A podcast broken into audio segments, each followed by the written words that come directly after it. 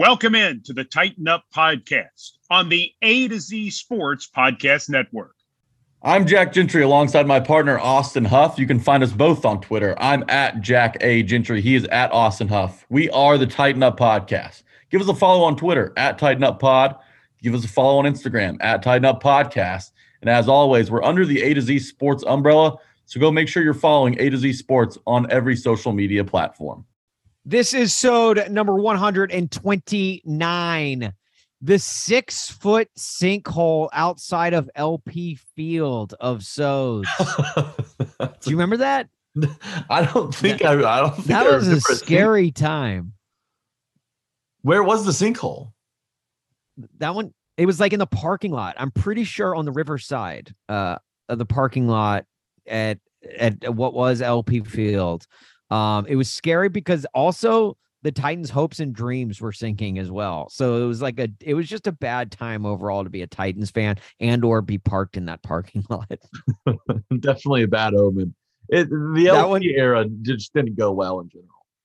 Of the worst eras of Nashville sports stadiums, I think the LP era of Nissan Stadium and the Gaylord Entertainment Center era of Bridgestone were probably two of the worst. Man, those were remember the GEC sledding. The GEC, of course, tried, I remember the GEC. We we tried to make the GEC work. Oh my gosh. Um, okay, so uh, that one was brought to us by Marcus Hall et al. Mark Marcus uh, M A R C O U S 22. Uh, so shout out Marcus Hall for that so title. We appreciate it. If you've got a so title you'd like to submit, tweet it at Titan Up Pod, and uh, and we will we will share it in a future episode so or did i just say episode episode's a bad word on this podcast it's a, on a future sode at titan up pod guys today we are bringing on a legend a radio legend. All right. Look, and I don't, I, regardless of how you feel about the guy, this guy literally did so much for for getting Nashville radio to what it is. Mr. George Plaster himself is going to join us, and we're going to talk uh, preseason game two. We've got an official name for the hype machine, and so much more. And when I say so much more, I basically just mean remember the Titan. But with all of that said, let's first get a word from Relax the Back. I love my friends over at Relax the Back. They just renovated their shop in Nashville. So make sure to go check that out. They've got all kinds of chairs, beds, mattresses, pillows out and available for you to test before you walk home to buy. And you're going to want to buy because all of these items that Relax the Back sells, they help people in Nashville to work better, live better, and feel better every single day. If you struggle with insomnia or posture issues, this is the place that can fix all of that for you with just one trip to relax the back. I mentioned the variety of chairs that combat neck and back pain. They are the softest, most comfortable chairs. They keep you upright and you don't even notice it. You do not compromise comfortability for posture. I promise you, these chairs will help you not only work better, but actually wake up feeling ready to work every single day without that crick in your neck, without that back stiffness. They've got the te- Technogel and Tempur-Pedic pillows and mattresses to help you guys sleep better every single night. Those things are like sleeping on clouds. They've also got zero gravity chairs and mattresses. And I don't know what's softer than a cloud, but zero gravity is softer than a cloud. So but go check them out. They're located at 2020 Glen Echo Road in Nashville, Tennessee. It's in that Green Hills shopping area right across from the Green Hills Regal Movie Theater. If you're unable to get there in person, check them out online at stores.relaxtheback.com slash Nashville and start feeling better today. When you go in and you see Glenn, make sure to tell him that A to Z Sports sent you. And with all that said, let's talk Titan.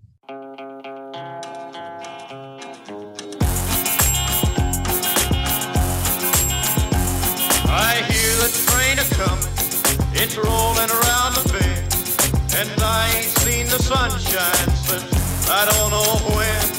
What is up, Flameheads? Welcome into the Titan Up Podcast. Today is August 24th, 2022. Our second to second to last episode before actual football. They third to that, last episode. They call that the uh, penultimate. I, I guess it is third to last because there's that that that week break. There's a oh yeah. So the day after so next week, the day after Labor Day, and then is football, right? Got it.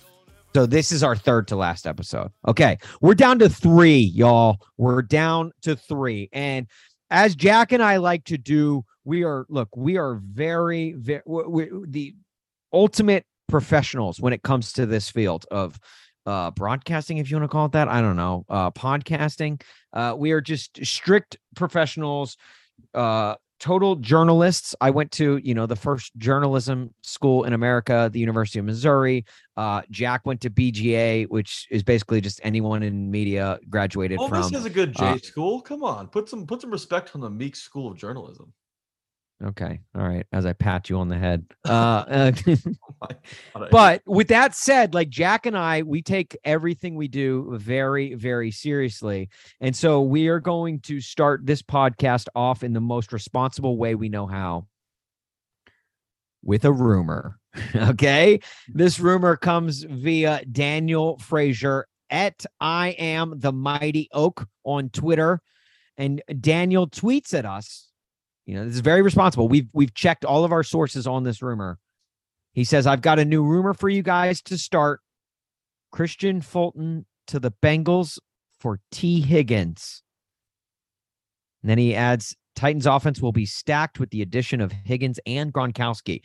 That is to, that is important to remember. If Rob Gronkowski comes out of retirement and plays for the Titans, and he will. you heard it here first on the Titan Up podcast. But if Kristian Fulton to the Bengals for Tee Higgins, if that trade goes down, I think you have to you have to credit this podcast as well for You that one. should. I, I don't know if I would do that. Kristian Fulton on a rookie contract's cheaper. Tee Higgins is a great receiver, and it's definitely a position of need for the Titans. I'm hearing buzz that Roger McCreary has a real shot at beating Fulton out for that opposite corner job of Caleb Farley. So I mean, I he does become expendable, but we've learned. I mean, so many times the Titans have come to find out that the more DBs you can have in the. AFC when you're playing, now all of these other quarterbacks just came over. You need as many of those guys as you can. So just because Fulton doesn't start or may not start, we don't even know that yet. I, I I'm not ready to ship him off, but that's an interesting proposition. I think some people listening would would probably sign off on a deal like that. the Titans are in the 2020 Super Bowl. Uh, had they had more depth at the defensive back position, Oh, no question, no doubt in my mind. Um, so yeah, it isn't. It is a thing of importance. However, you know me, Jack. eh, You know, like kind of like how we joke about how whenever someone becomes a free agent, we immediately think what they would look like in two tone blue, whether it makes sense or not. You know, if like Zeke Elliott became a free agent, we'd be like, "Ooh, could he be a good Titan?" Even though the Titans have Derrick Henry, we still like that's just where our brains go. Whenever I see like an offensive weapon, my brain it's the same thing. My brain immediately goes, "Ooh." But Tee Higgins, you know, it's like, yeah, Kristian Fulton definitely need a very talented, very fast guy that uh, is, can help this Titans defense a lot. But then I'm like, then I see Tee Higgins and I'm like, oh, but another weapon for for Ryan Tannehill, you know. I mean, eh. I, I think that's totally normal because you know fancy players become available and they're like, mm, I would really like to see him as a Titan, no matter if he fits or whatever. He's just the new guy on Right. the block. And yeah, it's a shiny new part. toy. Exactly. Yeah. Well, Um, I was gonna say, Austin, the Titans opened with. Uh, I mean, they they cracked the win column for the first time in the preseason. That's right, yes. win over the Tampa Bay Buccaneers. And Mm-hmm. assessing a team's preseason performance is what I is kind of like what I would imagine going to the doctor and listening to him tell you that you had crabs. Right? It doesn't really matter, and most of those guys are going to be gone within a week or two. Yeah, right, right. And and you know, Jack and I, you know, last week we are telling you, look, preseason doesn't matter. Anything you watch, it doesn't like it means literally nothing.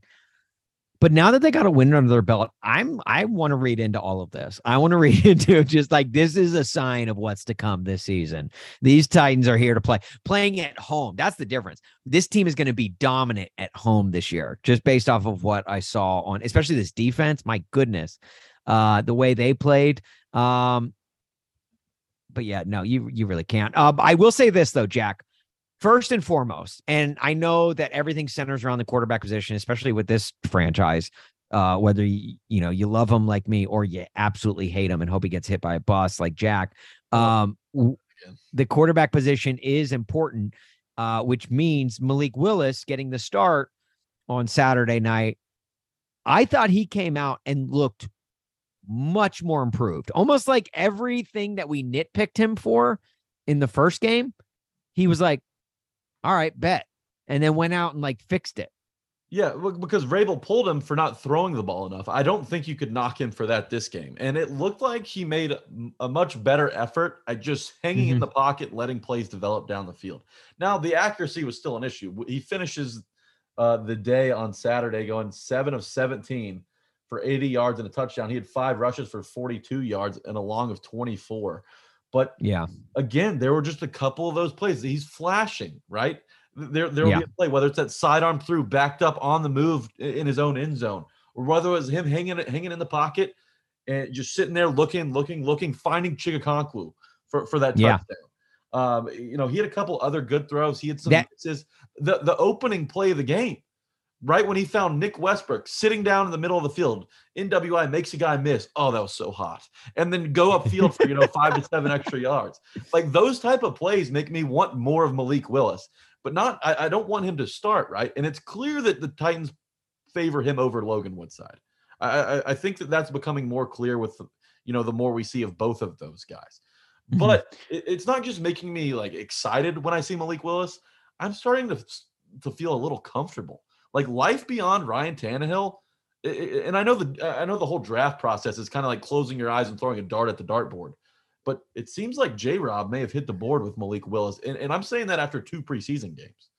Right. Yeah. I, I'm I'm with you. Like I'm very enthused with the the progression that we saw from week one to week two with him. And I, I I'm not nowhere near ready. Nowhere is he near close to to being a a, a dominant starter in this league at all. I I because you got to also keep in mind he's playing up against backups and and backups backups. However, just the little things that we saw on that Chig touchdown pass, him sitting in the pocket. Last week, he would have bounced out of that pocket and he would have tried to make a play with his legs. Like, but no, he sat back there and he waited for the play to develop because, you know, first read's not there, second read's not there. Boom, third read, boom, Chig. It, I, I thought it was, I thought it was tremendous, uh, the progression we saw. And it makes me excited, not because it's like, oh, I'm excited for this guy to eventually take over for Ryan Tannehill this year. The minute Ryan Tannehill throws his first interception, no, I'm excited because if he developed that much, just or or made those changes to his own game from weeks one to week two, what can he do with like an entire year and from that freshman to sophomore season as a starter? Because you know the quarterback position after this year is a question mark for the Titans, whether they bring back Tannehill or or if Malik is the future it's a question mark. And I think I think that's a bridge we cross when we get to it. But for right now, where we're sitting, yeah, you're right. Like it's encouraging to see, oh, this is a guy who, my goodness, it's it, it, I I like to view it in the way, um, like if you're baking, if you're baking muffins, you know, you put the muffins in the oven, all right, and you and you you take a toothpick and you stick the toothpick in, or you pull them out and you stick the toothpick in, and you're like, ooh, oh, that's so so doughy in the middle. Like on the outside, looks perfect. On the outside, you're like, oh yeah, this is going to be a great muffin. But you stick the toothpick in and you're like, ooh, that is gooey on the inside. So you stick it back in, put it in for five more minutes, and you're like, ooh, it's still not ready, but it made a lot of progression from being gooey to what it is now. I, I'm going to stick it in for like 20 more minutes and see what more, like, see how much better these muffins can get. That's the way I view Malik Willis. Malik Willis is a muffin, in my opinion. I like that. Malik the Muffin. Yeah, Muffin a, Willis. Okay, I like that. Uh, that. That's actually a good analogy. That's that, that may be better than the banana bread Corey Davis analogy. banana Corey Davis banana bread. Like, hey, moment of silence for it, real quick. Okay. Okay, that's enough. But yeah, I, I, look, I love what I see out of Malik Willis. I'm I'm starting to feel comfortable with him as QB too, and, and I didn't think I would. You remember we talked about this before the preseason. I thought this was yeah. Logan Woodside's job, no matter what happened in the preseason. Right. But Malik Willis has really changed my opinion. Still raw. There's still a lot to correct. I, it still feels like he doesn't get enough off that back foot when delivering the football. And that kind of contributes to these overthrows. But he's working out of some bad habits that he formed at Liberty, right? The, just by staying in the pocket. And a lot of people are saying, well, he's a quarterback. He's supposed to stay in the pocket. That's not supposed to be hard. Mm-hmm. At Liberty, he had like a half a second to throw. Austin, you found a stat where Malik Willis – has had the most time in the pocket yeah. of any quarterback in the preseason so far. Yeah, there's like kind of an XY uh, axis, uh, like kind of spray chart uh, of of the every quarterback that has played in preseason weeks one and week two, and uh, on the bottom, on the is it the X axis, the the one that's on the bottom? Yeah. you went to BJ, you went to a private school. What is it? I, I believe that's the x-axis. X axis is t- average time to throw. Uh, the Y axis is air yards per attempt. Okay. So Malik Willis, and I'm not joking when I say this, is so far head and shoulders away from the pack of this spray chart. Malik is getting a little over 3.8 seconds average time to throw in the pocket. The next closest guy is Justin Fields with just over 3.2. Okay. So he's getting over a half second longer than the next possible quarterback to throw football. And then the average yards per attempt, I think he's Malik is fourth in the league at, at uh, right around 11 yards um, per attempt. So Malik is definitely having way more time to throw the ball. And he's also throwing the ball deeper down the field, which I think is is very encouraging. And it and it's good to see literally this guy's first two games in the NFL, and he's he's taking chances and he's hanging in the pocket. I love that because he's got that big arm. We you don't want to see him just throw these little screens and these little dink and dunk passes and build Right. confidence. I want to see what he can do. I, I really want And- to see like what Malik Willis has in him. And I, I think you got to credit Todd Downing in this Titans offensive game, you know, game plan. Maybe Tim Kelly as well, because they could easily just say, "Oh yeah, let's you know, let's see him go 12 of 15 with 60 yards. Everyone will be happy that you know the, the completion percentage is there." No, like they're taking shots down the field, and that's what he was good at in college. So let's let's continue to see more of that. He I, I thought when he ran, he made some good decisions when to run. He wasn't always looking to run. Uh, he took a few sacks. I'd like to see him start throwing the ball away a little bit. But again, Yeah. we're, we're talking about these bad habits he formed at Liberty. It's not going to come together all at once.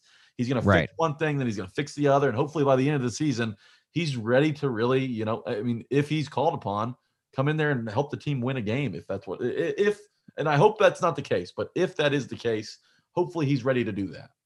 Right. And keep in mind though, and also keep in mind, like even for as good as he looks, again, he's playing against guys who are, are going to be working at Best Buy come October. You know, like it's like guys that like are just not they're not going to be in the league. So he is still playing against twos and threes and sometimes even fours uh when it comes to his competition. When he's playing starters in the NFL, it's going to be a totally different look. So you you know, not to be a wet blanket, not to be that cold shower on everyone's raging Malik Willis boner, but like you it take it with a grain of salt. It is encouraging. It's good news. However, Jack, with that said, am I are are, are we still leaning Malik as QB two? Because Yeah. and I know this might be crazy. This might be crazy, Jack, but I think I'm I'm leaning. I'm still just slightly leaning Logan Woodside as See, we've QB2. totally flipped here. We've totally flipped. We pass each other like ships in the night. I'm I'm ready for Malik Willis QB too. I think the Titans can do more with him, and you, you know, uh, hopefully in these next two weeks, which will be critical, right? Because Yeah. beyond that's the regular season. That's when it matters. That's when you got to figure out a QB to dress. Right. Uh, remember, only one more preseason game this year. Only three preseason games this year. Uh, and so that's it's less of a chance to evaluate who you have on the roster.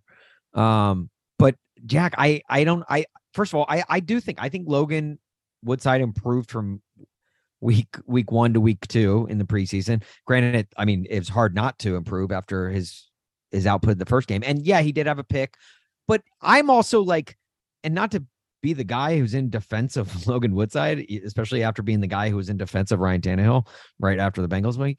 Um, but it, he's playing with guys that are like young, immature rookies, or not rookies, but wide receivers that are not the starters that he would be playing with if Ryan Tannehill went down. He would be playing with better talent around him. And I think that needs to be noted as well. Like he's playing with a lot of guys who are learning playbooks, really. I, I like to see Treylon Burks out there a bunch. The Titans used him a bunch in that game on Saturday. So, and you know what? There's another guy I was impressed by. We talked about Malik Willis. He's he's obviously the guy everyone's watching.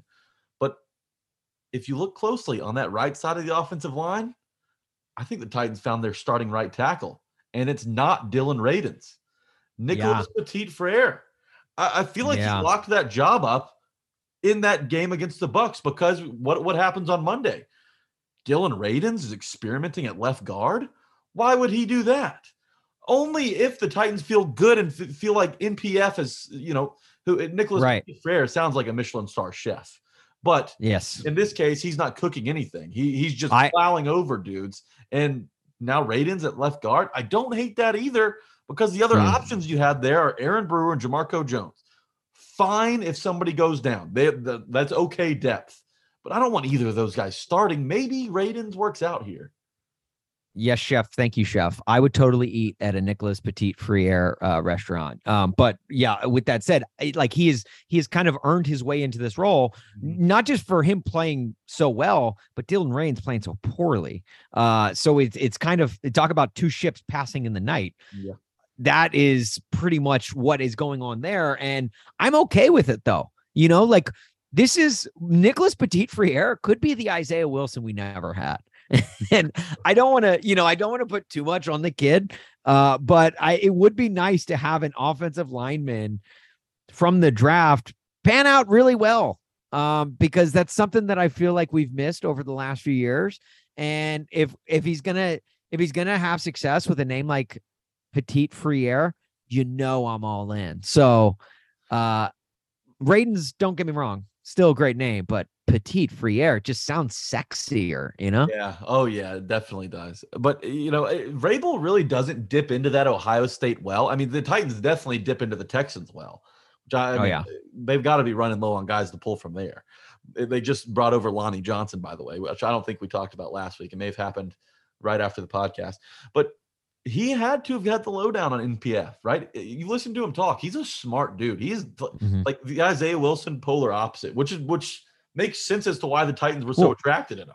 You yeah, you have to be smart just to be able to smell spell that name every day, you know, like on Yeah. Whenever you on, bring on hype- documents and forms. Yeah. and uh, he just feels like a guy who's going to be the Titans' right tackle for a decade. And I don't want to jump ahead Yeah. of anything, but I, I get that feel from NPF. I don't have to worry about that side.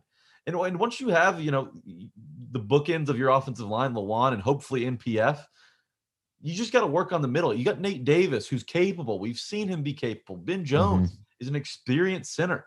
The left guard now really, uh, and, and we'll see how this develops over the next two weeks, is the only concern I have.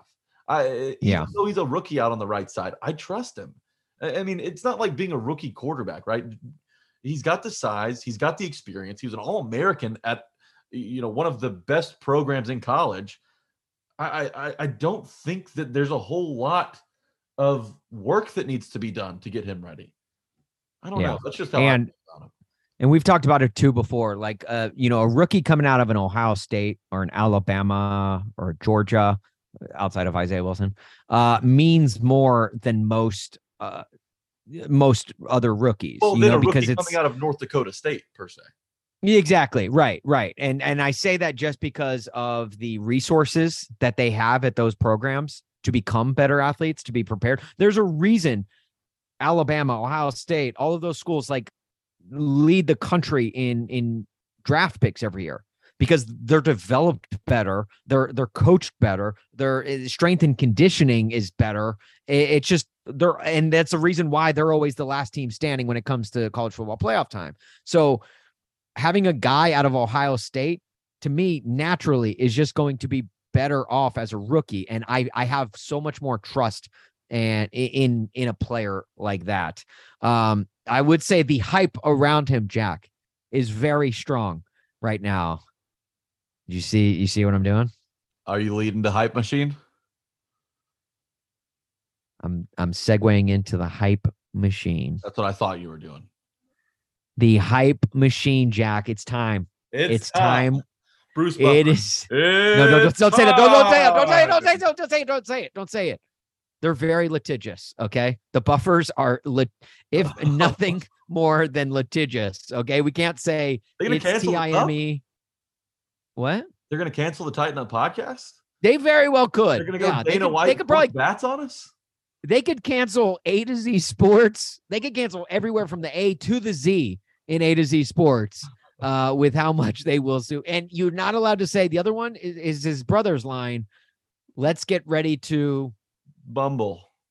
Crumble. Yeah. Like fumble. you're not allowed to say that on the air or else they will sue your ass. Or in Alex Jones, where I will eat your ass. Do you know that Um, the Buffers didn't even know they were brothers until they were like in their mid 50s? Is that is that is that They were separated wait, at birth. Stop? And what they just like they're like, oh, Michael Michael Buffer, you should meet this other guy who Bruce does Buffer- literally your exact same Bruce job with the same last name. Exactly. Bruce Buffer, he he said that he was driving in the car one day with his dad, and he's like, Hey, that Michael Buffer, like, what's what's the deal with him? And he's like, Oh, yeah, that's your brother. He was like, What? That, that's how it happened. I promise. Look that up. That's actually a true I'm gonna be flipping through the stations, and I'm gonna like flip to a country station. I'm gonna hear a, guy named you know, you know, Garrett Huff, and I'm like, oh wow, Garrett Huff. That's uh, this guy sounds good on the air. This is he's he's really funny too. He's really knowledgeable. Sounds very interesting. Ah, but he's a Colts And- fan. And then my parents can be like, yeah, that's your brother. that would be that would be crazy. I don't know that I could like handle that in the car. I, I'd like need to How look what what are the odds that one they didn't like know that they were brothers and two they're in the exact same field like literally just a saying words into microphones that come down from the ceiling a field that's like 20 people deep in the entire world. right right right What are the It's odds? like- wow yeah I, it's wild and literally video games and movies named after michael buffer's catchphrase but let, bruce let, needs to step his game up let's get back to the hype because yeah last week we narrowed it down to three guys for the hype machine. that's Kyle right we Philip- uh, Chig Okonkwo. Who was the third guy? Okay, for- I, I you know when you started listing them, I was like, why is he listing them out of order? Uh, number I was hoping you'd three, number three was Chig. Number two was Racey, and number one was Kyle Philips with one L. I think that's important to note. It's Kyle Philips with one L. Okay, why? Quit trying to give this guy more L's than we as Titans fans would like to see. I think it's a clear, easy decision for us. This is maybe the easiest hype machine divi- decision we've ever made. It And is it- easy, it- although you did try and throw a wrench in the plans uh, this You week. see that on Twitter? You see, I, I I made a push for Josh Kalu, maybe a late a late ad. Oh, oh no, I did see that. I did see that, but uh you also texted me over the weekend. Yeah, I, I said, why was Malik Willis not considered? You said- You said the Malik Willis hype machine was right under our nose the whole time, which it, I get it and I get, understand your your thought process there. However, if we went Malik Willis hype machine, we'd never be able to tweet about the Malik Willis hype machine unless Ryan Tannehill went down. exactly. It would be a, yeah. It, it would it would the the would Kyle Philip, like the best thing about the uh ab- about the hype machine is being able to tweet about it mid game, like during games. And if Kyle Philips pull pulls off a punt return the way he did, you know, the other night, or if Kyle Philips, you know, catches a touchdown, maybe maybe a little little slot slant route right in the slot and catches it and houses one, you know, we very easily could just that's content. take that and run with it. Yeah, Right. You know, it is. It's content. It really that's all we're doing. That's the only reason we have this hype machine. Um, but the um while we're on the special teams conversation, I I, I want to give a tip of the hat to the porn star punter Ryan Stonehouse. Right, four punts. hold on, hold on, hold on, hold on, hold on. Why is he a porn star punter? Wait, do you something know something I don't? Well, we we said that he his name resembled that of a porn star last week. Do you not remember that entire conversation? How many Oh, yeah. porn No, star sorry, I- conversations do you have on a weekly basis to where you forgot that one? all right, easy, But but Ryan Stonehouse, easy. No, fumbled- I- what I do is I ran for that forget- first down. Oh, that was so nice. I loved that. That that gave me shades of AJ Trapasso. You remember him in the Hall of Fame game? Jeff Fisher with the fake punt behind the back runs it for the for the touchdown. I, I remember that. We all remember that because we were like, Jeff, why did you blow one of your best trick plays in the first preseason game of the year, Jeff? Why would you do that? Uh no, Jack, are you trying to sit here and tell me that the porn star punter made you excited? Yeah, I mean, blood rush to a certain part of my body. Coldplay's a rush of blood to the head. Uh Jack. Um, all right, yeah, Ryan Stonehouse, yes. I, I mean, let's keep in mind he dropped the punt to make that opportunity happen. He dropped the was kinda snap. speedy though. He showed off some weird. Kind of speedy, yeah, because no one was rushing. I, I look, I I don't feel as great about that play as like everyone was hyping it up on Twitter. Yeah, it was great to get the first down, which they ended up going three and out right after that anyway. But uh It's it's I it's comforting to have him in the back pocket instead of you know a FedEx or UPS driver. yeah, oh well, Anything yeah, of course. I yes, I agree with that. I agree with that. Yeah, hopefully he doesn't get signed by another team after he he's because he's going to get cut. Nobody's beating out Brett Kern for that punting job, and he's boomed like four of his punts into the end zone without it. Like I, Vrabel at one point pulled him aside and like talked to him. Was like, dude, what are you doing? Quit booming these into the end zone. Try and pin them deep. Like he's a stone house. okay, we keep getting off track, but let's We make- keep getting off track. Let, let's let's go ahead and make this thing official. Let- let's just do it official. And I think we- everyone knows where we're going with this. I think people knew where we were going with this before we even named it. All right. Look, the Kalif Raymond hype machine, the Mason Kinsey hype machine. And now we have to keep it in the wide receiver family. So sorry, Chig. That means you got to go. Is it Racey McMath? It's a great name, but nope. We're going with the one L on this one. Mr. Kyle Philips. Welcome to the Kyle Philips hype machine. Those are my air uh air horns. it was always Uh, the Kyle, Philips hype machine. It, it was always it was Kyle. al- right. It's like that. What's that one? Uh, uh, uh rom com where he's like, "It was you. It was always you." That's uh, that's how I f- we feel about the Kyle Philips hype machine. His punt Uh, returns on Saturday were amazing. Three for 77 yards. He averaged 25. He had that 135 yard punt return that I thought was going to the crib. Kyle Philips is uh, uh, when he gets the ball in his hands, and I saw I think 1045 tweet like, "Ooh, Marc Mariani Jr." No, Kyle Philips is not the next Marc Mariani. Marc Mariani was half of what Kyle Philips will be. That's how high I'm setting the bar for Kyle Philips. Wow. Whenever the ball is in that guy's hands, he's doing something. He's making three guys miss, turning it up the field. And it, it's not just the ability to make people miss. He's like a heavy returner. When he gets the ball, he's he's moving forward. He's not going side to side. He's picking up the the, the yards that the, that the coverage team's providing, and then getting extra by making people miss, breaking tackles, sprinting down the sideline, whatever it may be. But I I'm I'm glad that we settled on the Kyle Philips hype machine. It's the right answer. And man, I'm excited for a long season of Kyle Philips hype.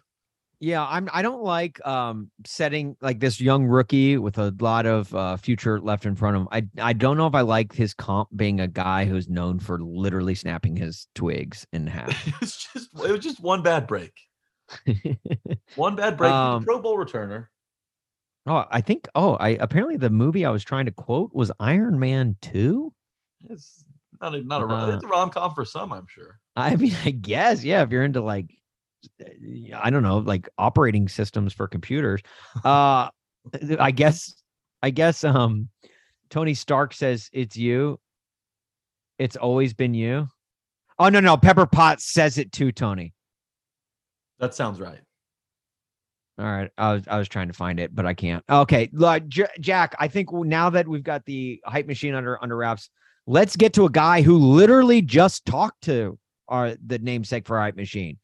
And since Jack and I aren't good at getting uh at current Titans on this post on, on this podcast, mainly because the Titans will not give us anyone, um, we're gonna go like six degrees of Kevin Bacon with it. We're gonna go talk to someone who just talked to someone from the Titans. Right. We'll find a way. because look that's the kind of look we we're nothing if not diligent on this podcast and we will fi- if we can't get kyle philips we will get someone who just talked to him and so that's where we're going to go now we're going to go to our guy a legend in the broadcasting field a man who literally jack you got your uh kind of foot in the door with sports talk radio through this man i literally shadowed him uh career shadow day my senior year 2004 Brown High School, a friend of mine said, "Oh, hey, I know George Plaster. You should shadow him." Not knowing even sports talk radio was an actual job you could get into, I went and I shadowed him, and from that moment on, I was like, "This is kind of what I want to do with my life." And now here I am with that curse. um, but it is uh, it is George Plaster. So excited to talk to him. We get into a ton of stuff with him. He's literally coming up right now. Night just getting started, I'm already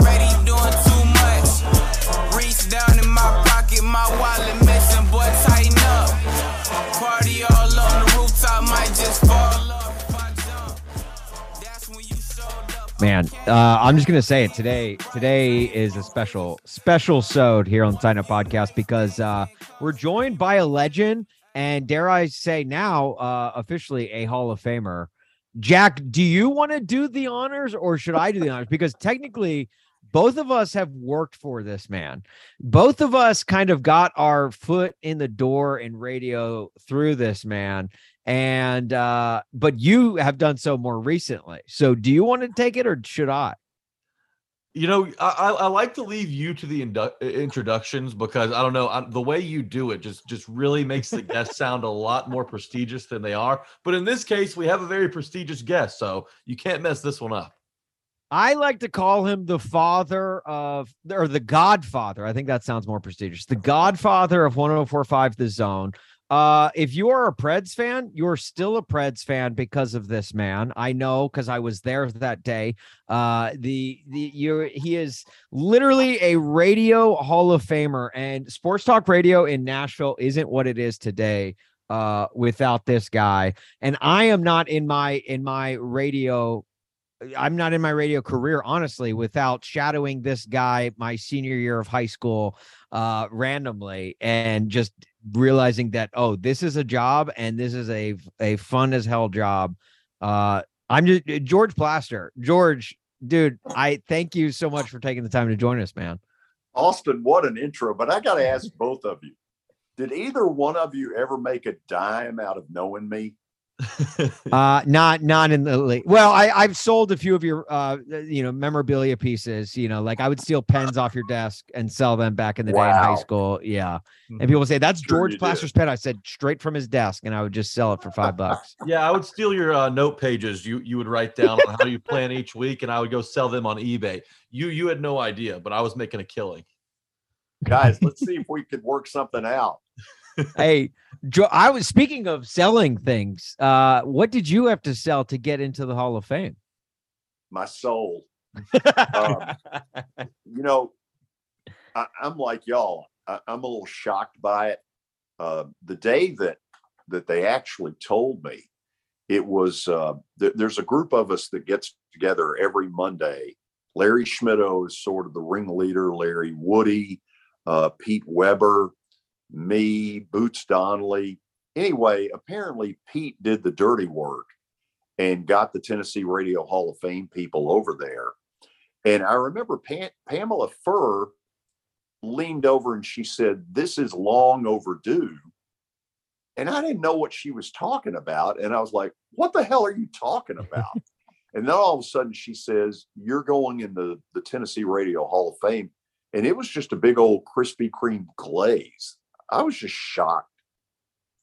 I, Well- I I don't know. I honestly I don't know why because literally so much, and I, there's so much I want to talk to you about, George. And obviously I want to talk some Titans with you, but um, but I feel like just from, I mean, the early days of you know going from WTN to you know kind of starting up 104.5 the zone, like honestly it, it that shocked you because for me if i had your career george i'd be like yeah it is about time If if you had my career, you'd be in the gutter.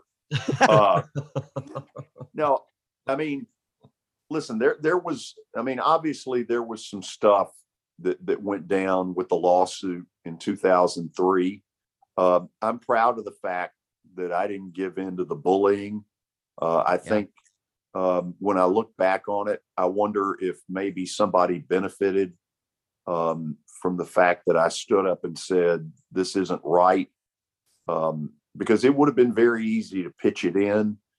I think in the end, I was probably too stupid uh, to realize the kind of tension that was going on with it. Um, but you know, I, I'll admit I'm proud of the fact that I didn't give in to it. yeah Austin called you the godfather of Nashville sports radio. And I totally agree. I think I may have said this to you before. But in that sense, if there was one person in Nashville sports radio that you had to whack, theoretically, Ooh, ooh, good question. Oh my God. Who would it This is the kind of violence we're teaching. Oh yeah, oh yeah. No, This it's is what goes blame on at BGA. Come on. blame video game. Yeah, it's it, it's literally called Battleground Academy. So I don't know what you expected from a school with that Austin's, name. uh, Austin's Brentwood High experience is really rubbing off on me. If you can't, tell. yeah, I went to public school, so you know I'm violent just by nature. Listen, I am not answering that question That's under fair. any circumstances. that's fair. But you got to understand, though, Jack. Back then, um, WLAC was doing a, a sports talk show. It was uh, Charlie Mack, Bob Bell, Bill King, and obviously, I knew Bill through BGA ties, and um, so really, that was it at that time. Well, I say that 560 was doing some stuff. Uh, there was not a 1025 in the picture. And really, there were not a lot of sports talk shows. Um, so it was not the wall to wall stuff that it is now. W- would you say that BGA is the primary feeder to Nashville sports radio and just Nashville sports media in general? I mean, we've got George Plaster, we've got Mike Keith, Mhm. Zach Bingham runs A to Z, yeah. Titan Up Podcast, uh, Jack Bill- Gentry. Jack Bill- Gentry, Jack Gentry, Bill, Bill King. You know, it, it was really weird because it, more than anything, it's by coincidence. Um, but I remember, you know, meeting Mike when he was a student at BGA. And, um, you know, he was one, he was another one that you could tell he, he's going to go the distance with this. Um, you know, I've heard people say, in particular at my 40th reunion, that they all knew that this was what I was going to do. And I think in my case, it was just simply I didn't have any other talent. I mean, I went earlier today to to get my car battery uh, worked on because it, was dead, and I had to admit to the guy, "Look, I, I don't even know where the battery is." and you know, sports broadcasting for me was just the the talent that I was given, and you know, I I guess I guess I bit the bug or, or whatever it is they say. You know, I caught the bug, and um, you know, once a broadcaster, always. Yeah.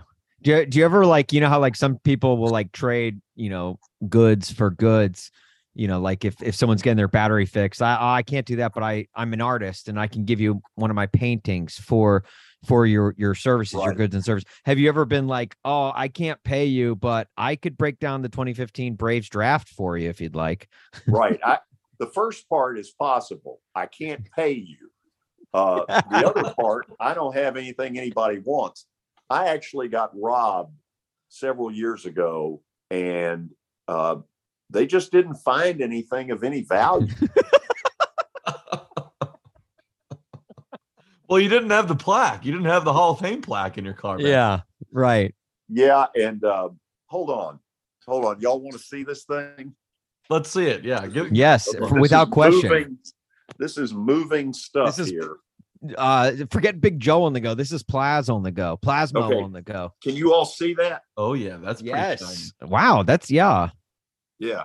It looks like you sold 5,000 albums or something. Yeah, it does, doesn't it? it does but you know it was it was a really cool deal for me. I had um the the first vanderbilt basketball team that i ever uh broadcast about half of them were there that night. Will Perdue steve reese glenn clem barry booker um you know that that was really nice. Jack there was a, a table from bga that was there. And you know that that school means a lot to me. It was just a really special night um you know i i guess i'd never thought about okay what would it feel like but whatever i would have hoped it would be it was and then some Nice. That's great. When you took that uh time off in between uh uh the game and NSR when you uh when you went to work at Belmont yeah was that like like obviously you know not to not bringing up any like ill will or whatever with Belmont but like was that hard for you just as a guy who, who came up through broadcasting did broadcasting for so long and then going to a job that was not broadcasting Was that hard for you? Because uh, personally, like I did a year and a half outside of sports talk radio, but before I got this country music gig, and even though I told myself I was done with radio, part of me was still like, like I still had that that itch to scratch. What what was it? Was that like? Was it like you? Yeah, like I that for you. I think for the first year, year and a half, uh, I was okay with it. I'll tell you where the itch started. It was when the Preds made the one the run to the Stanley Cup final, and I wasn't in a position to talk about my feelings about how special it was. Um, you know, the the group of us that that sort of the our team Nashville group. Some of us have talked about it when when the Predators beat Anaheim uh, in uh, I guess it was Game Six in Mhm. Nashville, and they brought the team back out on the ice. And um, you know, I remember a couple of people uh, involved in our thing saying that that they got a little teary eyed. And I'll be honest, I kind of choked up about it too because I know how co- close we came to losing it. Um, you know, a lot of people don't really remember it or think about it, but I know full well how close we came. And the truth of it is, if Jim Balsillie hadn't been such an idiot, uh, and and I what I mean by that is he decided to have a one day season ticket sale up in Hamilton, Ontario. They sold fourteen thousand season tickets. I remember I was on vacation. I was out in Las Vegas at Caesar's Palace, and I saw it on the crawler. And the minute I saw it, I knew then we got a real chance to keep this team because I knew Gary Bettman was not going to be happy that this guy had violated the trust. He didn't even own the team at that point. Right. Right. It- I remember that. That was a, that was a wild day, and I just remember uh, I remember answering phones nonstop that day, and that was uh I mean looking back, especially knowing how it all played out, because at the time we didn't know, but looking back, it was like man, this what a day that was. It, it was crazy. And, and in all honesty, I had told Chris Massaro, the MTSU athletic director, the day before that it was going to bomb and that we were going to get embarrassed. And and because you couldn't tell, there there was no Mhm. way to know is this, you know, is anybody paying any attention? We were running a political campaign, but you know, we didn't have any polling. And and you couldn't tell. But I remember I remember by about eh, probably about nine o'clock that morning thinking, wow, there are way more people here doing something, buying tickets, supporting, whatever. And I, I started to be like, you know, maybe we got a chance. Yeah. I know this, it scared the crap out of me um, you know, and my mom got all upset the night before because in, in a TV interview, I, I made a dumb comment that if this doesn't go well, I'll just shoot myself. And she went off. She called me. and was like, You cannot say that. And I said, Well, I've already said it. So there's not much we can do. I love getting the call from mom. You know, it's like it's just it's just it it's like I'm an adult now, mom, though. Yeah, like part of me, didn't you gotta allow I don't think she ever thought of me as an adult. Yeah, same. I get the, I still get that call from my mom every now and then. George, You are our child. right. switching gears to the Titans, and I know you've been in this game for a long time and you've had a lot of tough questions you've probably had to answer. I'm not going to ask you a question. Uh, instead, I'm going to I'm going to pose to you a challenge. Okay. Can you say something nice about Logan Woodside? Yeah. Uh, here's the thing, and I've never met him. And maybe when I do, I need to apologize to him. It's not his fault that he has never gotten to play in a meaningful game. He hasn't. We don't know the first thing about the guy. And until he's put in that position, all of this is just speculation, just like it's speculation on Malik Willis. You know, Logan Woodside's biggest problem has been Ryan Tannehill's dur- durability. And you would have thought a year ago, as many hits as Tannehill took, that Woodside would would end up having to start a game or two, and that we'd have something on film that we could base it on. But the truth of it is, he's never played any meaningful football here.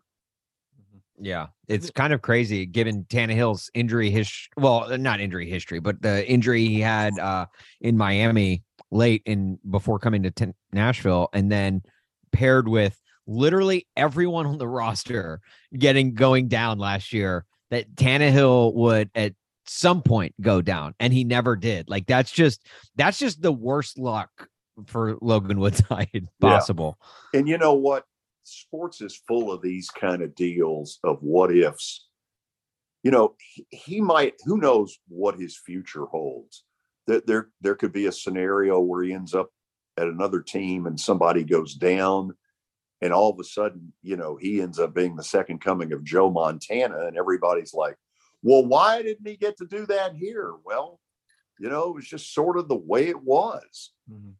Two games into Malik Willis's preseason career with the Titans. Um, I think he showed some things against Baltimore. I, I thought he took a step forward in this last time out against Tampa. What have you What have you noticed from him? And um, I, I mean, Austin and I got ahead of ourselves last week.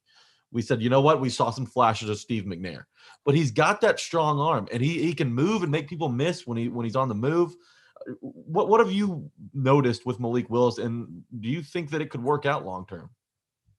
Oh, I absolutely think it could work out long term. Uh, I think it's probably realistically a year, year and a half down the road as far as, you know, a lot of meaningful playing time, you know, God forbid an injury that, that forces it earlier. But it is eerie, um, you know, some of the McNair qualities. Um, you know, I used to laugh with Steve when when he came here he and I had a pretty cool relationship. Um, we we were on a flight one night to Phoenix. It was when I was doing their uh, their preseason games, and Steve was in the second cabin. All of us were in the third, but he and I were. I was the first seat in the third. He was the back seat in the second, and I could tell he was in real pain. And when as we were getting off the plane, I said to him, I said, listen, you're not fooling me. I saw this for three hours. I said, when are you going to tell him? And he was like, I don't know, you know. Um, anyway, the next night he pulls me aside. He says, I've told him. And of course, that got Neil O'Donnell, you know, the first, whatever it was, six or seven games of that season. And, you know, entrenched Neil O'Donnell here as a favorite. Steve McNair is the toughest athlete I've ever dealt with. And I, I remember saying that to him, and he loved it. That meant the world to him to hear that from somebody. It's such a shame that he's not with us um, because, man, I got a lot of great memories of covering him and getting to know him. Well, July 4th, 2009, he, um, you know, shockingly passes away. That was, that's a vacation day in radio. And correct me if I'm wrong, but you went in to work that day to, Yeah. to, to break it all down. Can you take us through what that day was like for you? Sure. I got a phone call uh, about 45 minutes before it got announced, uh, telling me what had happened. And, you know, initially I didn't believe it. Um, I was up in Kentucky and realized I've got to get back to town. What I didn't know was that the murder scene was what, a hundred yards Yeah. from the station. Right. the old station on Second Avenue. And so I get to the station and the police don't want to let me in the parking lot. You know, and of course now I understand why, but at the time I didn't get what was going on. And Chad Withrow and Jacob Underwood did a great job of helping me that day because I was basically on the air solo for about five hours, five of the saddest hours in the world. And I remember during commercial breaks, I would go to the window and look out at kind of the murder scene. And it was just, it was creepy. Um, you know, I was allowed in the actual apartment a couple of days later. I think it was me and Blaine Bishop that went in there. And um, it was just creepy. Now, I'll tell you what else was creepy. For about three weeks after that, um, helicopters would be flying overhead. You know, you'd leave when the show would be over, leave 615, 630, and these helicopters would be circling around. And I was like, wonder what they're up to.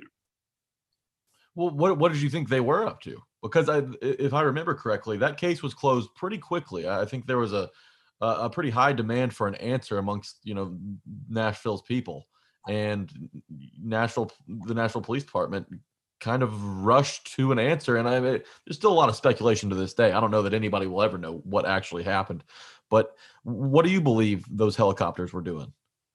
I, I, honestly, I don't know, uh, Jack. I've always wondered how certain they were of of what they put out there. Um, you know, I don't have enough facts to really Mhm.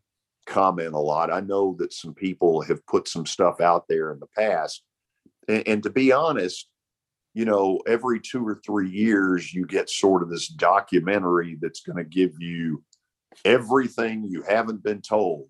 And I'll be honest, I haven't been overly moved by those documentaries because I haven't felt like they've told me much of anything I didn't already know. Yeah. Yeah. Well, um, you know, uh, you and Steve, you and Coach Jeff Fisher, uh, the relationships you built with that Titans team, um, uh, been really just some of the founding fathers of Titans football for us, right? I, I grew up with these guys that you you were so close with and covered so closely during their time in Tennessee. We're we're in a new era. We're we're in the Vrabel Robinson era. We're, we're starting to see some turnover starting to happen, right? New guys coming in, some young guys. You just got off an interview with Kyle Philips, who Austin and I are so high on, by the way. yeah. We yeah. do a hype machine every year. We pick our favorite camp guy, and he's an underrated camp guy. Maybe he's a fringe roster guy. In Kyle Philips' case, he's a roster lock, but he was drafted on, on day three. So in the past, we've had Kalif Raymond hype machine. We had Mason Kinsey hype machine. The Kyle Philips hype machine feels a little different. What what what do you make of Kyle Philips' performance so far? Well, first of all, y'all like the fact that I gave him Drew Bennett's phone number. Oh, okay. And- yes. And I yes. said, listen, you got to call Drew. I said, Drew's another UCLA guy. I said, if you tell him that you got the number from me, there's a chance he'll hang up on you. Uh, but no, seriously, uh, because Drew and I have stayed good friends, Jack, as you know. Um, yeah. He's a he's but- a he's a reoccurring guest on this podcast. He we love Drew around these parts. Yeah, I mean, Drew is um, first of all from from the first time I ever had him on, he was a great interview. He's a live wire. Um, he we did a radio show together, and he had a brother, uh, Richie, who um, there was a charity that that Drew represented um, that that Richie was involved in. And I'll never forget, Richie came to town, and I guess Drew had sort of clued him in that the host is a big Braves fan. And Richie, who was at that point, I want to say 17, 18, first words out of his mouth to me are not, nice to meet you. The Braves suck. Go A's. and I was like, how good is that? So, so anytime I talk to Drew, I'm always like, you tell Richie that my team's the world champions. Yeah, those two clubs are in a, uh, a bit of a different uh, path here for for the Yeah. next decade. I'll say. Yeah, um, for a while. Yeah. Before we get you out of here, you, you've got a uh, you- you've got a new show. Well, it's really the same show on a new platform, Main Right. Street Nashville. You and Watson Brown are talking sports every day from three to six. Do I have that correct? Four to six. Four to six. Thank God it's not three to six. Talk, talk, this, talk to us guys, a little bit about that. podcast stuff is harder than radio. Oh, George, I am honestly when I when I saw, you know, I saw your announcement, uh, I believe on Facebook, uh, uh, you know, making the jump to, you know, digital platform, digital show. I was Right. like, I was like, hold up. Did is George being held hostage somewhere? Is George what is going on here? This is George, the guy, like I remember at the game you came in, you had your your notepads of paper, like still working on everything. And you know, we'd say, you know, well, what's your email address? Be like, email. Oh no, no, Right. just text me. Just text me. Or or and even texting took a while, I remember. Because I oh, remember uh, That that that was show fodder for a while. Was George Austin. learning texting? I was his. Okay, I, I I was his Ticketmaster login guy. Whenever George, Yes. Right. I would I would have to So- get on my phone and get in George ticket. George's When I s- when I saw you went full digital, I'm like, something's wrong with George. Like we need to get him to blink twice if he's in, in danger. okay. Let let's start with texting.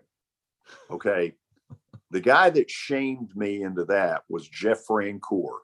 The first time he and I ever Great shame. met, he just ripped the crap out of me that I didn't know. So I went back to the station, and JT, whose father went in with me a couple of weeks ago, Paul Tinkle, JT was the one that talked me out of text.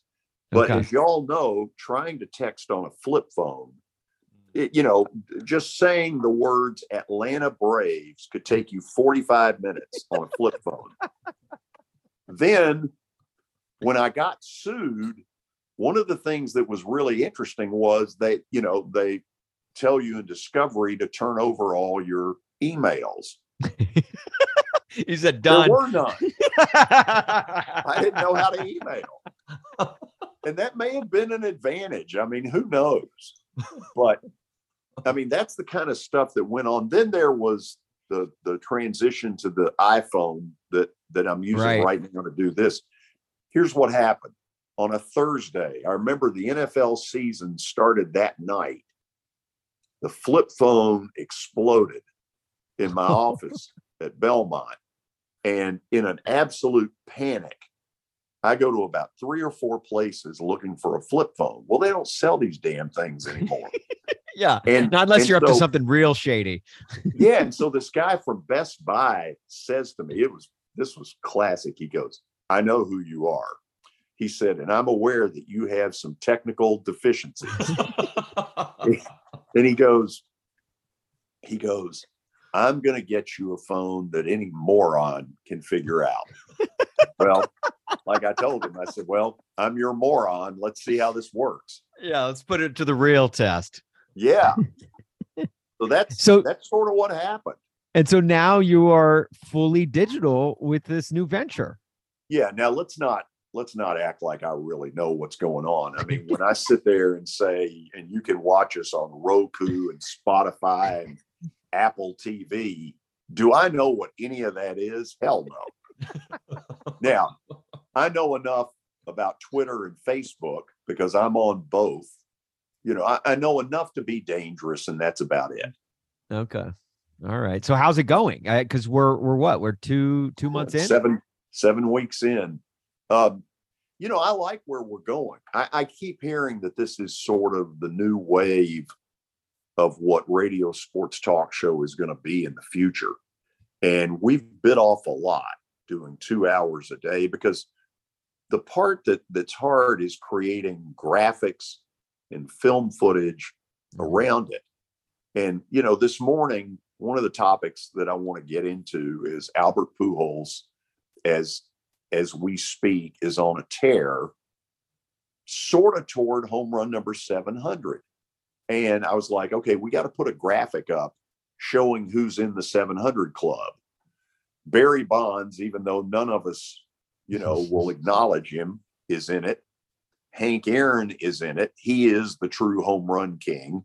Babe Ruth is in it. A Rod, I didn't realize this, missed out on the 700 club by, By four. three. Or by four, Yeah. yeah. 96. Yeah. three or four. And I, you know, if I'm the Cardinals, I, I'm I'm sitting down with Pujols and saying, look, we want you back, even even if it sounds selfish. We want you to get this moment in St. Louis. Our fans deserve it. You deserve it. Our city deserves it. Man, I hope it happens. Yeah. Yeah. I would groove him one. If I was at 699, I would absolutely groove him one. It- well, okay, you're you're pitching for the Braves, and your game out uh, b- behind the Mets for the division title on the last day of the season, and you're facing Pujols at home. You still groove one? I'd drill him. No, seriously, he, you know, I mean, obviously, there there are circumstances that dictate what you do, but I don't doubt that there's a pitcher out, pitcher or two out there going, you know what? I want to help him get there. Yeah. Well, George, dude, I can't tell you how much of a treat this was for us uh getting to to chat with you and uh thank you for taking the time, man. We know, you know, things are, you know, in, in this digital space, things somehow are busier. It's supposed to be easier, but it's somehow not. busier. Right. So we appreciate you taking the time to chat with us and share your stories, man. We could literally do this for like 10 hours, but um but I don't think anyone would listen to a 10 hour long podcast. Uh but we did that I'm not just sure means they'll listen to this. that just means we got to get you on again soon, uh, George. We really do appreciate it, man. Anytime, man. I'm proud of both of you guys. Uh, you certainly didn't get rich getting to know me, but both of you have uh, the love of this business, and that's awesome. Well, do you have any more stationery or pens that we could sell? Is that Will that one? Will that one do? That'll do. That'll pay this month's rent. You can find him on Twitter at George Plaster Kean. He is the host of the Plaster Show. Find that on Twitter at the Plaster Show. George, we thank you so much for coming on and can't wait to talk to you next time. Jack, thank you, and thank you for creating the George Plaster Show site. Oh yeah, always. It's my biggest accomplishment. There are no flags on the field. It's a miracle. Tennessee has pulled a miracle. Jack? I wish we wouldn't have ended the recording for that interview with George Plaster so quickly, uh, mainly because l- literally right after we said our goodbyes, we're like, George, thank you so much. We appreciate it, man. It's been so great. Uh, he's like, all right, you guys be well. We literally sat there for 45 seconds while George tried to figure out how to turn off, which was 45 perfect. seconds. It was like seven minutes. Well, well, 45 seconds before anything was said initially about it. Like, because it was like 45 awkward, silent seconds. And then finally, George broke the tension and was like, well, I guess I'm still sticking around here, you know, and like, and, and we're just sitting there and we're like, this is so perfect to go on with the conversation that we had just had with him, not knowing technology to where he couldn't he couldn't get out of the, the the Zoom chat. It was like it was like when you say goodbye to someone in a parking lot and then you both find out you're walking the same direction. yeah, yeah. It was so awkward. We're like, oh, he's like, well, I tell you what, guys, I just don't know what to do. I I'm trying to find this this leave button, but I look, I is it is it this red button that says leave? And we're like, yeah, just hit it. Goes okay. All right, all right. Look, I'm pressing it. I you can't get on me for this one because I'm trying to get out, but it's not. I'll tell you what. Where's Where's Chad Withrow? Where I when I need him. That that was literally That's what exactly it was. how it went, though. Austin nailed that. That was exactly how it went. But no, that'll teach me from stop uh from, from I, hitting record of- after the interview's done until the guy actually leaves. part of me wonders if he broadcasted for five hours on the day Steve McNair died just because he didn't know how to turn off the radio.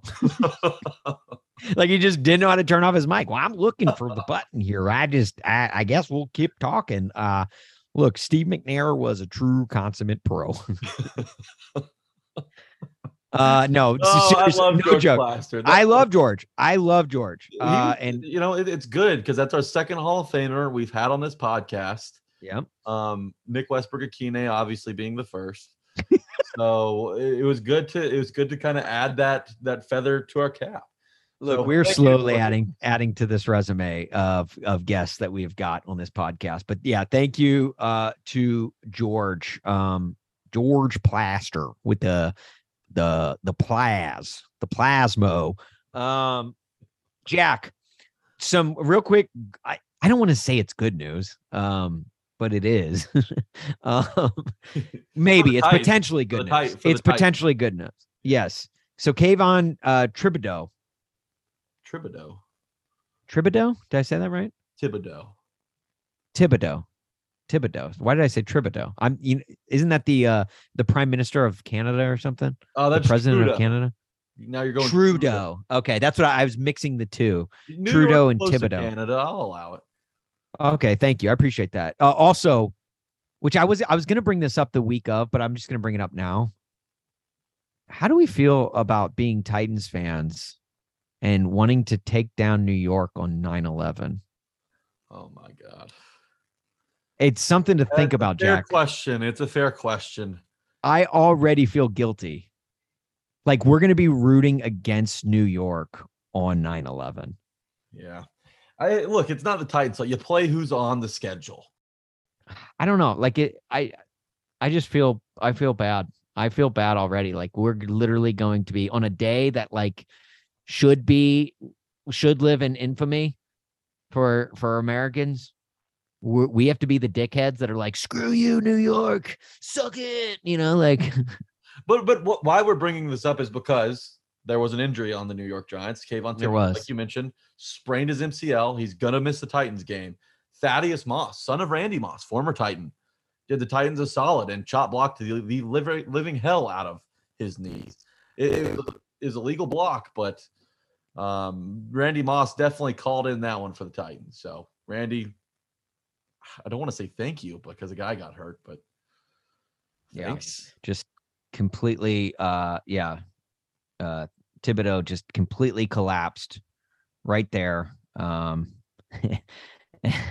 his the, the steel beams in his legs just completely melted uh all right no stop stop i'm sorry i'm in i'm in all right look i i it's not good it's never good news when a guy goes down with an injury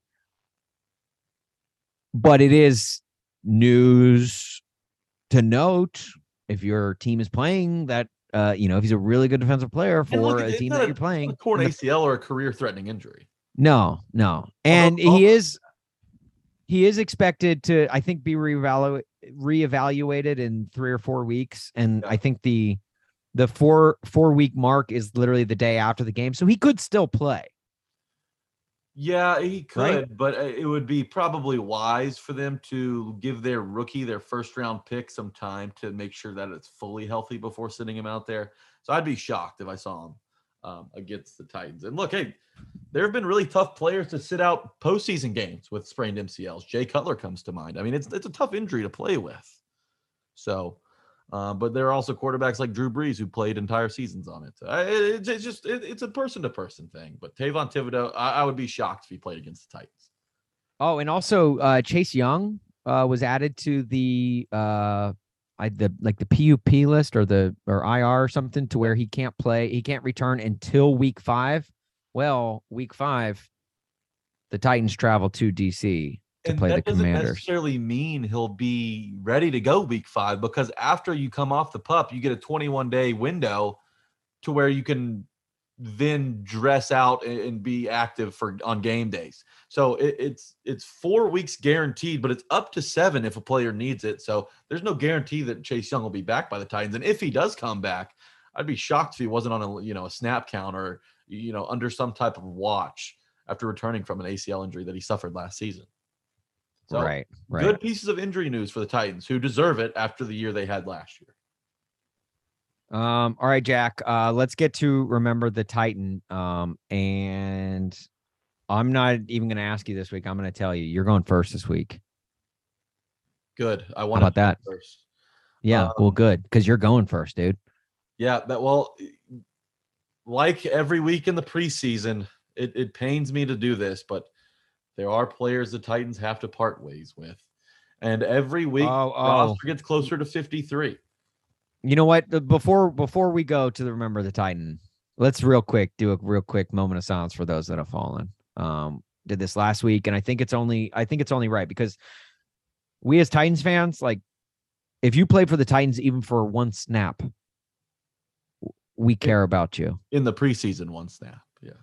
Yeah. Yeah, well, yeah, even in the even if it's a preseason one snap, we still care about you because if you put if you put on that two tone blue and you go out and you perform, we care about you with all of our heart. So, Jack, uh, can you read the list of uh, the four men who have fallen this week and are were waived by the Tennessee Titans this week?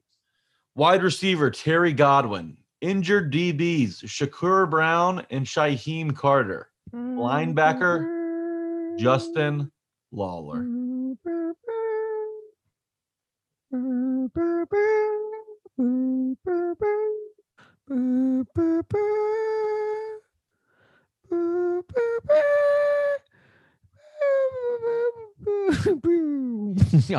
and couldn't reach that high note there. Uh yeah, so uh much love and prayers goes out to go out to those guys. Uh hope to see you on the practice squad, I guess. I don't know. I don't. What do you say to someone who's just been cut? Yeah, I, I guess it's like uh hope it works out down the line. Look, yeah, it- better better luck next There's time. I minor league know. professional football. You've got the CFL. You've got the right? XFL. Whatever else, Yep. whatever other league's going to pop up and then fail within a year. I mean, I'm sure there's The AAF is is probably still around. Like not officially, but like I'm sure they're like meeting, football. meeting in a parking lot somewhere, still playing fan pickup. controlled football. Marshawn Lynch owns Fan- a team, I think, in fan controlled football. Although, man, if Yeah, he was so does- plays, they, they would be in trouble the other day after what happened to him. So does Quavo, or is it Quavo? Quavo. Quavo, Quavo, Jesus, Austin. Country music has done a number on you. right, Let's get into Remember the Titan. I'm going to lead off this week. Austin set me up. I'm going to go with one of the guys recently cut. This is what I like to do. Look, I want to make sure that these guys are getting the proper attention because, hey, just because it, life ends with the Titans doesn't mean life in football is over for this person. I'm That's talking true. about Shakur Brown. Shakur Brown didn't last long with the Titans. He actually looked pretty good in his time out at camp when he was healthy, but he ended up going down with an injury, which leads to him being cut. Maybe they circle back to him if any DBs get hurt this season or next. But Shakur Brown, you know, he he went to Michigan State. He grew up in Woodland, Georgia. Excuse me, Stockbridge, Georgia, going to Woodland High School, um, not Woodland Middle School, like Austin did. But Brown Shout and- out Warriors. you know, he, they moved to Georgia when he was 14. He went to high school over there. He was a three three star recruit and committed to play college football at West Virginia. Well, I, I thought he went to Michigan State, Jack. Well, yes, he did. But that's because he did not qualify academically to play at West Virginia, which really has to be a tough pill to swallow. I, I you know, I thought Michigan State was kind of a, a, a smart, you know, you know, a- an academically strong school. But I mean, if it's it's a rung below West Virginia, and I'm not college shaming, by the way. I'm not college shaming. I'm not academic shaming because you don't want to, you know, I, I don't want to hang my GPA all over all over my fridge right now. Um, but to get turned down from West Virginia for not academically qualifying, maybe I'm under uh, uh, maybe I'm underrating West Virginia's academics, but I mean that's that's definitely a tough shot. But anyways, so he goes finishes his career at Michigan State. After Michigan State, he is he signs with the Steelers out of the draft in 2021. Doesn't work out there. He lasts a little over two months with the Steelers, but the Chiefs pick him out. The, the Chiefs picked him up a week after he was released by the Steelers. Signed to the Chiefs practice squad, released eight days later, ironically on September 11th, which we were just talking about. Nothing else is ironic. Then he goes to the Detroit Lions. Goes to the Detroit, Detroit Lions in October of last year, but was released in December. Okay, man, that's three teams in 2021. Didn't work out anywhere. So he decides to go to the USFL, play for the Pittsburgh Maulers. Now, if you if you if you're familiar with the Pittsburgh Maulers, that was the team that cut a running back simply for eating a piece of pizza. So probably a toxic work environment in the USFL for Shakur Brown over there. So what does he do? Wow. He walks into the Titans facility, signs with the Titans in July of 29 July 29th this season, ends up getting waived August 22nd and, and being placed on injured reserve. So at least he got a taste of what positive culture was like after playing for those trash organizations like the Steelers and the Chiefs and the Maulers, of course. I lump them in with those with those guys. But the Lions, you know, Lions and Titans, that's where that's where culture really happens. Um, so he was biting kneecaps and ends up playing for the Titans. Today marked the end of Shakur's Brown uh, of Shakur Brown in Tennessee. So Shakur Brown, I remember you. You were a Titan. You did not play an official snap for the Titans in the regular season, but that doesn't matter to me. Forever and always, Shakur Brown. Two tone blue Pac. Shakur is what they call them. Yeah, I was I was thinking Uh, about working in a Tupac joke, but I, I couldn't. Do it. Yeah. Right. It um still alive. Uh like like uh like Tupac, the Shakur's uh his hopes of the NFL are still alive. I believe in it. Uh the Kris uh my my remember the Titan this week is a guy by the name of Kris Dur Durham. Kris Durham. That's Kris K R I S, like a Kardashian. Durham, not to be confused with Bart Durham, the injury attorney. But don't be fooled. This guy wrecked the league to the tune of 55 career receptions for 699 yards and three scores. That's one less than Lincoln. He played for the Tennessee Titans for two th- from in 2014 to 2014. Uh, eh, the only sentence on his Wikipedia page under his Tennessee Titans paragraph or section of his is says on August 31st, 2014, Durham was claimed off waivers by the Tennessee Titans. That's it. Just that he was claimed, never that he was cut or anything else. So he very well could be a Tennessee Titan for all we all we know. Uh, we do know he signed with the Oakland Raiders in June of 2015, but there's literally, according to Wikipedia, there's no end date uh, to his career with the Titans. Um, he is uh, came out of Georgia, was drafted in the fourth round, 107th pick in the 2011 draft. Uh, he's Rome, Georgia's finest. His birthday is St. Patrick's Day, and Jack. This is a guy who, after playing with the Raiders, he he jumped from uh, was drafted by the Seahawks, played for the Lions for a little bit. Sounds familiar, kind of like our guy Sha- uh, Shakur. As does everyone, yes. then he went to the Tennessee Titans. Then he went to the Oakland Raiders. And then get this, Jack. First first player we've had play for this team. The Parma Panthers. What in the Like hell are the Parma Panthers? What the hell are the Parma Panthers? Is that like an Olive Garden version of the Carolina football team? No, the Parma Panthers come from the Italian football league, right? Okay. Parma Panthers. He played where and let's just say this. You know how um right now I think the American dollar just surpassed the euro in value. So like a dollar is worth more than a euro, which is wild because the euro used to be so much more than the dollar. Um it- the same is true for football stats.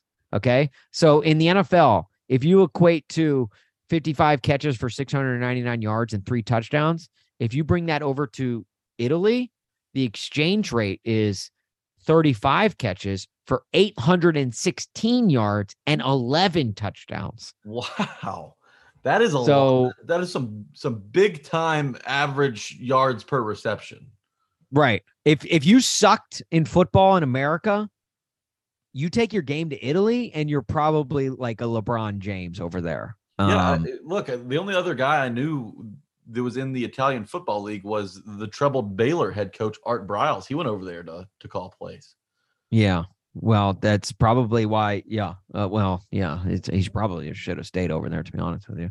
Um. the uh, the I, yeah. So like, think about me. Like, if I ran scout team in Italy, I feel like I, I'd be at least on a practice squad somewhere over there, right? I think so. Like, I would be.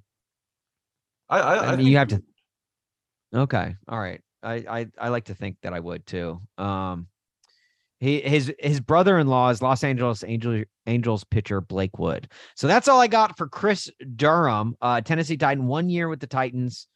Godspeed to him. Hope he's uh, doing well. I don't even know if he's still in Italy. Again, Wikipedia never said he was cut from them, so he could still be a Parma. You never Panther. know. Art Briles probably had that police force wrapped around his finger as well. So uh who who knows what could have happened over there during Art Briles. Hopefully, didn't get true. crossed up with old Briles. and the Italian women, very pretty over there. Very pretty. Uh, the Parma Panthers. Uh, if if if uh, Kris Durham very well could be over there and be like he could be the Jason Witten. Uh, who's the best tight end in history?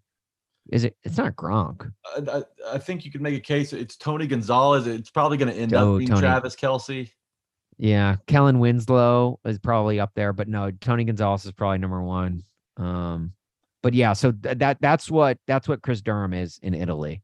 So what Tony Gonzalez is to the states at the tight end position, uh, Kris Durham is over there. All right, that's gonna do it for today's uh so. Get us your so titles at Titan Up Pod. Send us whatever you want. Uh, it can be a very obscure uh, reference to the Titans, um, whatever it may be. We want to um, we want to read them and we want to uh, name our future sods those. Uh, thanks so much to George Plaster for joining us. Guys, follow uh, us on social media. I know it's super douchey to ask, like, beg for followers, but at Titan Up Podcast on Instagram, at Titan Up Pod on Twitter. We're trying to get to a thousand followers by draft night. If I've said it once, I've said it a thousand times. Jack Gentry is worth your follow on Twitter. Give him a follow at Jack A Gentry. You can follow me on Twitter at Austin Huff, and of course, follow A to Z Sports on all things social on all of the socials. Very uh, much worth the follow. Um, I saw the other day. Uh, uh, A to Z Sports was out at Titans training camp, showed a a really good clip of a quarterback drill, just your basic quarterback drill. Tannehill went first, Logan Woodside was second, Malik Willis went third.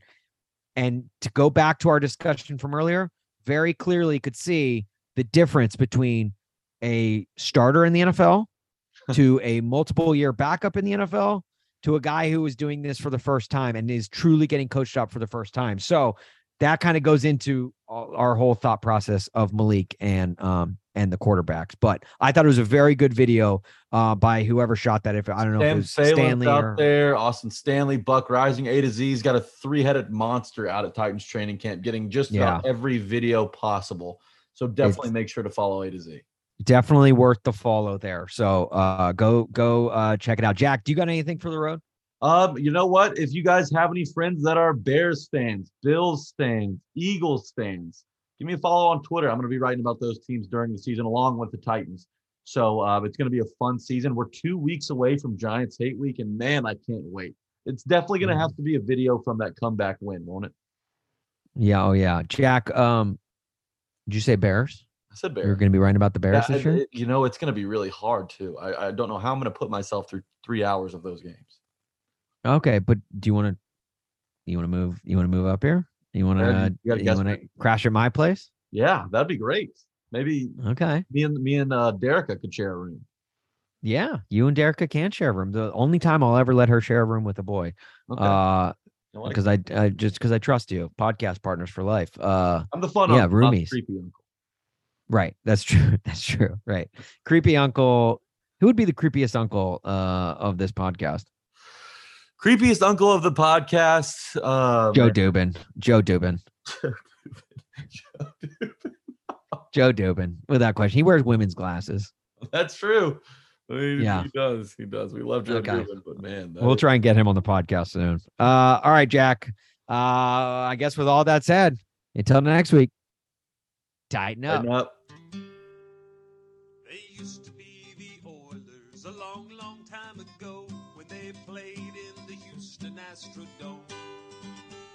They've gone from being spoilers to starting six and oh since they moved to Tennessee to call it home. They had a Music City miracle to conquer Buffalo. Then they came within a yard of winning in the Super Bowl. They've had the same head coach leading all the way. That's one of many reasons that I'm loving how they play. They're the Tennessee Titans. They're the Tennessee Titans. They'll keep on fighting all the way. They're the Tennessee Titans. They're the Tennessee Titans. Tennessee Titans all the way.